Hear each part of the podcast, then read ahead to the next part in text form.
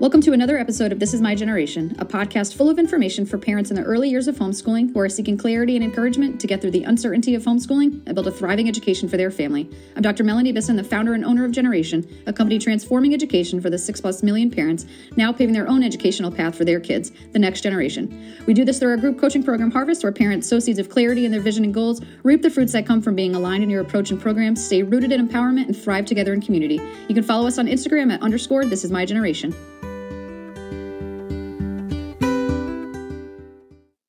Hey everyone! Thank you for tuning in today and continuing to tune in. This is episode. Well, shoot. I moved something around because of Dr. Katie's availability. Um, please pray for her as well um, and her family. Um, but it's episode 10. Yes, it's episode 10. It was planned to be episode 11. Um, and it's a topic that has sort of been on demand, I guess you can say. And I'm excited to talk about it because, well, I'm excited to talk about it, but also a little stressed, I, I think I should say, because I want to empower without burdening and, you know, like ignite some excitement without suffocating others, if that makes sense, when it comes to working and homeschooling. And so whether or not like you're in the decision making process about that or you're like myself and you're in it and you're a little overwhelmed, um, because in all honesty, like working from home and homeschooling in this generation can feel like both many times in the same day. And it's like a question and topic that comes up a lot and one that I've reflected on countless times as I've embarked on my own homeschooling journey. So, you know, again, whether it's you yourself, you're considering it for yourself, you're already in it. Like, I, I hope this episode has something for everyone. So, I would say that I usually encounter some type of silence awkwardly uh, when a potential new friend or someone finds out that I own a business, teach at a university, and homeschool. And whether it's like disbelief or condemnation or both, I'm not quite sure, but I'm intimately familiar with the challenges, and I'm only five weeks in, officially five, six, something like that it has to be for sustainable for us. Like I know it's the path that God has put us on, and my husband is on board, and we've set initial plans, but it is tiring. And I do think it's different today than in the 1960s, 60s, uh, when John Holt wrote about single homeschooling mothers and their success stories. And I, I'll never forget that going through my dissertation process, and that really started to plant the seed with me more than what God had already been doing in terms of like, okay, like I can do this. It is doable and not to play the comparison game and, and all of those things. And, you know, I think today, like just having all the rapid fire communication and, and all of the different signals and stressors and, and just sort of that 24 7 response and all those triggers, like it just has a way of um, making the mental load a lot different, I think, than it was then. And, and we all know that to some extent. So the main challenge, I, I think, then as a working homeschool parent you know, there's lack of time, right? Finding enough hours in the day to just cover both work and homeschooling. There's the overwhelm and the pressure of fulfilling both roles simultaneously. That can be stressful. There's isolation. You know, parents are are worrying about feeling isolated from the professional world or social circles in the homeschooling world or both. You know, I know I feel this when I have to say no to a play date because I built my my work around our homeschool schedule for the week. And there's also guilt and the sense of doubt about whether you're doing enough for your child's education or career. Um, you know, and there's a lot of there's a whole slew of practical tips that I've gathered myself and anecdotally, but most of all, I find the balancing act comes down to mindset. And we talk about this a lot in our harvest program and you know, so you might ask like, well, why are we always talking about these mindset shifts, right? Like um I do sort of chuckle, like I'm sensing a, a, a valuable theme, but you know, things like embracing the flexibility of homeschooling and working from home, allowing for adjustments as needed. You know, these things mean letting go of others' expectations and trusting yourself enough to set your goals and objectives properly. And that's not a one time thing. Like these mindset shifts, they don't happen immediately, they don't necessarily happen rapidly. Um, maybe some parts do, and maybe other parts take a very long time you know, identifying and prioritizing the realistic expectations for both work and homeschooling and giving yourself grace when things need to slow down or change, having self compassion, being kind to yourself, and understanding that it's okay to seek help or make changes when necessary, um, advocating for what we need. Like these things aren't easy. And, you know, the saying that like misery loves company, it really like it stops there. It doesn't go on to say misery loves company and makes everything better in the end. And we've got to engage like our, our kids in that discussion as well about our work commitments and our homeschooling plans and fostering that sense of teamwork and really getting them involved. And, and that collaboration is tough to balance out, but it's essential. And all of that, those are all mindset shifts. And that's what it comes down to. And, you know, I think it's like, well, you know, Dr. Mel, there's so much I need to fix in myself first. You know, like going through all those things, embracing flexibility, advocating for what we need, having self compassion, all that stuff. Like, oh, I got to work on myself first. Like, how am I ever going to be ready for working in homeschooling? And I think that's a million dollar question, right? And for me, it comes down to setting realistic expectations. And one of the best quoted phrase I ever heard was disappointment comes from misaligned expectations. And that's the notion that like projects or large tasks don't fail at the end, they fail at the beginning. And if you're expecting to be the homeschool mom who works 30 to 40 hours a week and handling schedules and household duties and prepping children's activities well and volunteering at the co op and working out regularly, then you're likely setting yourself up to fail from the beginning.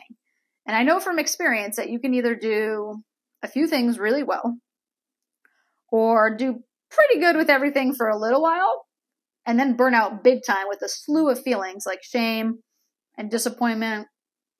And, you know, yes, you can work and homeschool, but it begins with setting the right goals and expectations, knowing your limitations, and really blocking out the noise. So, excuse me, when it comes to homeschooling and working from home, I I think establishing routines is like crafting a finely tuned schedule.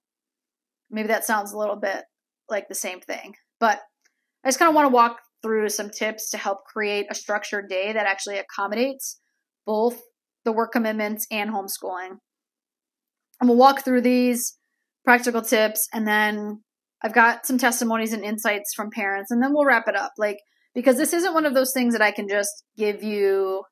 Well, none of these episodes and these things are like truly big prescriptive type things. I mean, setting the educational philosophy, like, while I can't choose one for you, like, that's a very prescriptive framework, right, that I've developed. But when it comes to like wearing two hats, having one home, navigating this homeschooling and work, like, you know yourself best. But I think when you can really hear from others well and get outside of just the no context, I'm going to rapid fire you know, my opinion on Facebook type thing, it it just helps you get grounded in that decision making. So one of the most effective strategies, you know, like this first sort of practical tip I like to talk about is time blocking.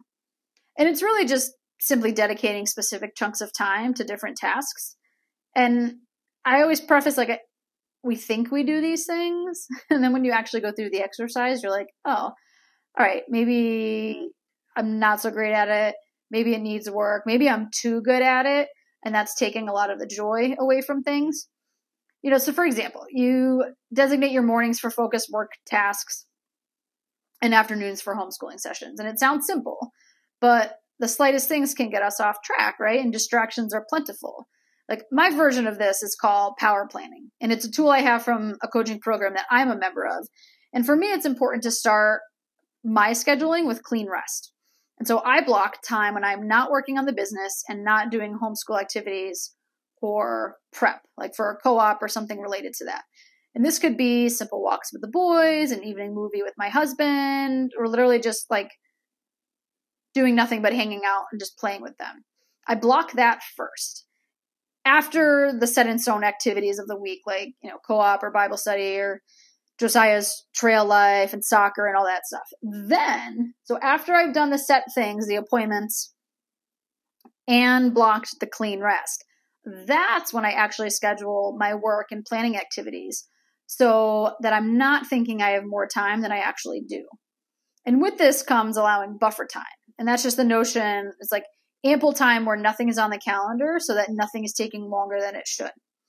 And so if you're not running a business and it's like set work from home hours for an actual organization, then you block those first and then you'd work the family schedule accordingly.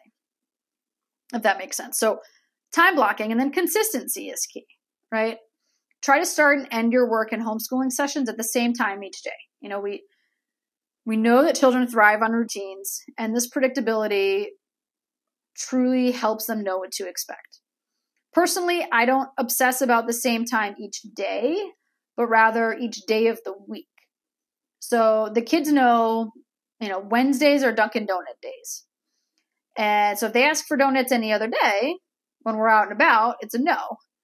And it usually helps us avoid tears because that has been the consistent expectation since Josiah was three. I mean, Levi wasn't even born yet. And I can deviate on special days, but the reminder remains the same. Tuesday is co op day. Thursday is park day with our local homeschool group. Friday, we do? Friday, we rotate like a pick of the zoo or the local farm or the beach. Like whatever yours is, just communicate it at nauseum. that is that that's the word, right? At at it's not at nausea, it's at na- nauseum. Why does that sound so awful? Nauseum. Anyways. um, you know what I'm saying. Because when you have that consistency, it's less likely that your expe- expectations are going to get misaligned, right? And that's what we talk about disappointment coming from. And then transitions. And I found that smooth transitions are crucial. Like allowing for buffer times when possible between work and homeschooling to switch gears and mentally prepare is is just very beneficial for all. And you can even use like a silly signal, like, you know, a special song or a five minute timer, like whatever it is to indicate when it's time to transition you know, for us, Josiah works well when I set expectations about what's coming up. So if a park day went a little longer than usual and his brother fell asleep on the way home and we grabbed McDonald's, like I remind him on the way home that I am going to go inside, put his brother down for a nap, walk the dog, and then meet him at his desk. And this way he's not sitting down with a toy and being disrupted when I tell him like, "Oh, hey, it's time to go do schoolwork." And it would be easy for me to say like, "You know we do schoolwork the same time every day." It's like, but he doesn't and he's five and I got to give that grace. So I just, I, I keep reiterating and providing those signals throughout the day. And it can be tiring saying two to three, like staying two to three steps ahead of everything, but it also helps me hold me rather accountable to what I said the day would look like. And that way, when something goes differently, I'm not as stressed or thrown a total wrench. It just gives me the information for how to adjust my schedules and expectations the next time. And that flexibility within the structure allows me to keep in mind that on days like earlier in the week when we took extra time to watch the dolphins at the pier and we were enjoying this conversation with an older man who was fishing and telling us about his homeschooling with his like now my age children i think that like we were all good and on track and getting to ultimately enjoy all the things that i set out to do and it's normal to wonder why you know, having a well organized routine is considered both necessary and beneficial, I think, for both parents and our kids. Like a structured routine allows you to maximize productivity during those dedicated work hours. And knowing that you have set times for work and homeschooling just reduces stress and helps maintain a healthy work life balance. It means that you aren't picking up the phone during time with your kids to check an email. And it also means saying goodnight when it's perhaps time for a spouse or a partner to take over while you're in another room during work. Like that's common in my household. And I don't feel guilty about that anymore because I've done the time blocking, I've been consistent, and I've worked through those transitions. And, you know, routines also provide the kids with a sense of stability and security. They know when it's time for learning and when it's time for play. This predictability can lead to better behavior and cooperation. I mean, you'd be surprised how much you really can fit in with the buffer times and such when you include scheduled family time or breaks. It just it fosters those strong family bonds without resentment, right? Because again, it goes back to misaligned expectations. No one is maybe expecting two hours together and getting none. It's clear at the start of the week, month, or whatever you deem appropriate for whatever season of work and homeschooling you're in, because it's not just about work and homeschooling, it's about spending quality time together too. And remember, guys, it's perfectly fine to tailor your routine to fit your unique family dynamics. Flexibility within structure is key. It allows you to adapt when needed. And if you've listened to the other episodes, you've heard me talk about my infant sleep training analogy. And it's true because we we do it, we did it in our family because we needed and thrived on that consistency and those expectations for our evenings. But we also loved that because of that consistency, because of how much we stuck to it, we were able to be flexible and depart from it when somebody was in town or we wanted to take them to Bible study or we just had something extra going on or you know the little could go to the big soccer practice or whatever it was. Like it's that oxymoron of structure and flexibility. It always sounds a little strange but it really does work. And i highlight you know the importance of teaching children to be adaptable as well. We also want our children to embrace change. Like show your children that change can be a positive thing. Share stories of times when changes led to exciting new experiences or opportunities in your own life. Like, what have you overcome that changed your life for the better? I think when we help them understand that adaptability is a valuable life skill, it not only helps them in their education, but in every aspect of life. And in the end, flexibility is not just about adjusting schedules, it's just key to fostering resilience and problem solving and a growth mindset in both parents and children. And so, with that, I wanted to wrap up with a few testimonies. I asked uh, a few of our listeners and followers who work and homeschool to just share their insights, their challenges, and advice for this episode. And I just trust you'll gain some additional encouragement and hopefully just ideas that you can implement. So, Michelle is a homeschooling mom who works as a freelance writer. And she started homeschooling when her son was in the third grade. He's now 12. And being a freelance writer, like she described her work hours as pretty flexible. Um, Michelle said they began their homeschooling, like as she began their homeschooling journey, she quickly realized that organization was key. And that's when they set up a weekly schedule that allowed her to work during her son's independent study hours, because he was right at that age, right? And focus on more interactive lessons when she had breaks. One of her biggest challenges was staying disciplined with her work hours. And I definitely feel that there. That's why I love my power planning. Um, and it became tempting to blur the lines for her between work and homeschooling, but setting those boundaries was crucial and very helpful. And I obviously completely agree with that. Um, her main piece of advice is to create a routine that works for your family, stick to it as much as possible, and don't be too hard on yourself when things don't go as planned. She said flexibility is essential. um, I laugh because I didn't pay her to say that, but it sure does fit really nice. Um, and then I chatted to um, a woman I've become friends with, Lisa, who said that her and her husband, Mark, are both working parents who homeschool their two children. And when I asked her what the juggling act was, she said it's definitely a team effort. And they coordinate their work schedules to ensure that one of them is available to support the kids during their homeschool hours because they're on the younger side. And she said they also make use of online resources and have a designated learning space to keep things organized because they have limited time for household chores which I also understand. um, but my favorite part was when she said they have regular family meetings to discuss schedules and any adjustments that might be needed. It helps them stay on the same page and ensure that the kids get the attention they need.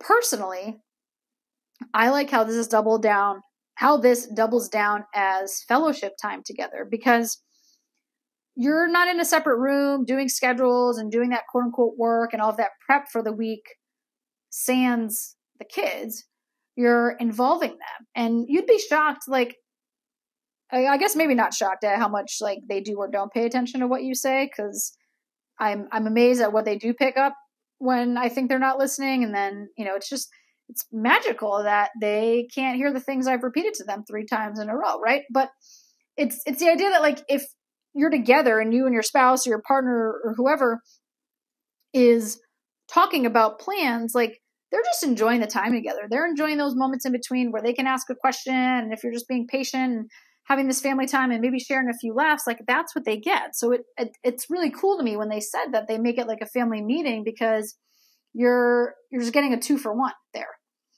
Um, she said the challenges they face is, you know, it can be exhausting. They've learned to prioritize self care and take the breaks when needed. Um, she said accepting that perfection isn't the goal has been a game changer. And as a recovering perfectionist, I liked that reminder. Um, it's sort of, it's something that like I usually, if I start something, I have to see it all the way through. It's like that obsessive perfectionist tendency.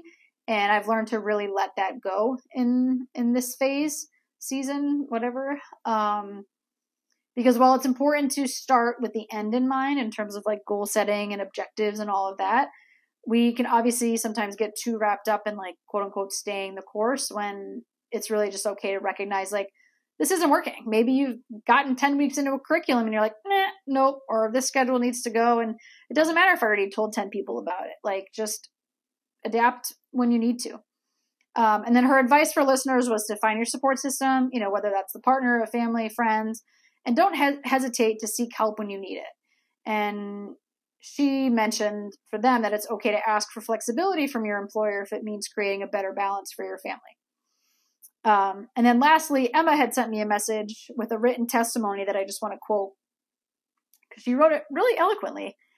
This says, I wanted to share that finding a rhythm that works for your family takes time. In the beginning, I was overwhelmed, but gradually I discovered that blending work and homeschooling doesn't mean sacrificing one for the other. It means finding creative solutions and embracing the unique learning opportunities for everyone. I had moments of self doubt, wondering if I was doing enough. I feel you there. Uh, she said, but connecting with other homeschooling parents and seeking advice from support groups made a world of difference. Homeschooling while working is challenging, but it's also incredibly rewarding. Be patient with yourself and your children. End quote. So I hope those examples of parents who have navigated, you know, those waters of homeschooling and working from home just serve as a valuable guide and inspiration to all of you who are either already on a similar journey or thinking about it. You know, share your experiences with us. Um, and remember, you're not alone. Like, you can find a balance that works for your family. And if this is your first episode with This Is My Generation, I definitely recommend that you go back to the first episodes. I, I sort of purposely design it so that you can come in anytime and get something, you know, helpful and, and take those nuggets, but that it's also designed chronologically because if you dive into setting that foundation with an educational philosophy and an approach to homeschooling, um, and then go through the proper goal setting and organizational tasks, like it's going to make all the difference in aligning those expectations and balancing working while homeschooling. So I hope you enjoyed. Please rate, like, comment, all of those lovely, awesome things to help this grow. And thank you for listening. Till next time. If this is resonating with you and you want to be free of the uncertainty and overwhelm, then hop on over to thisismygeneration.com join the waitlist for our Harvest program or check out our early bird special.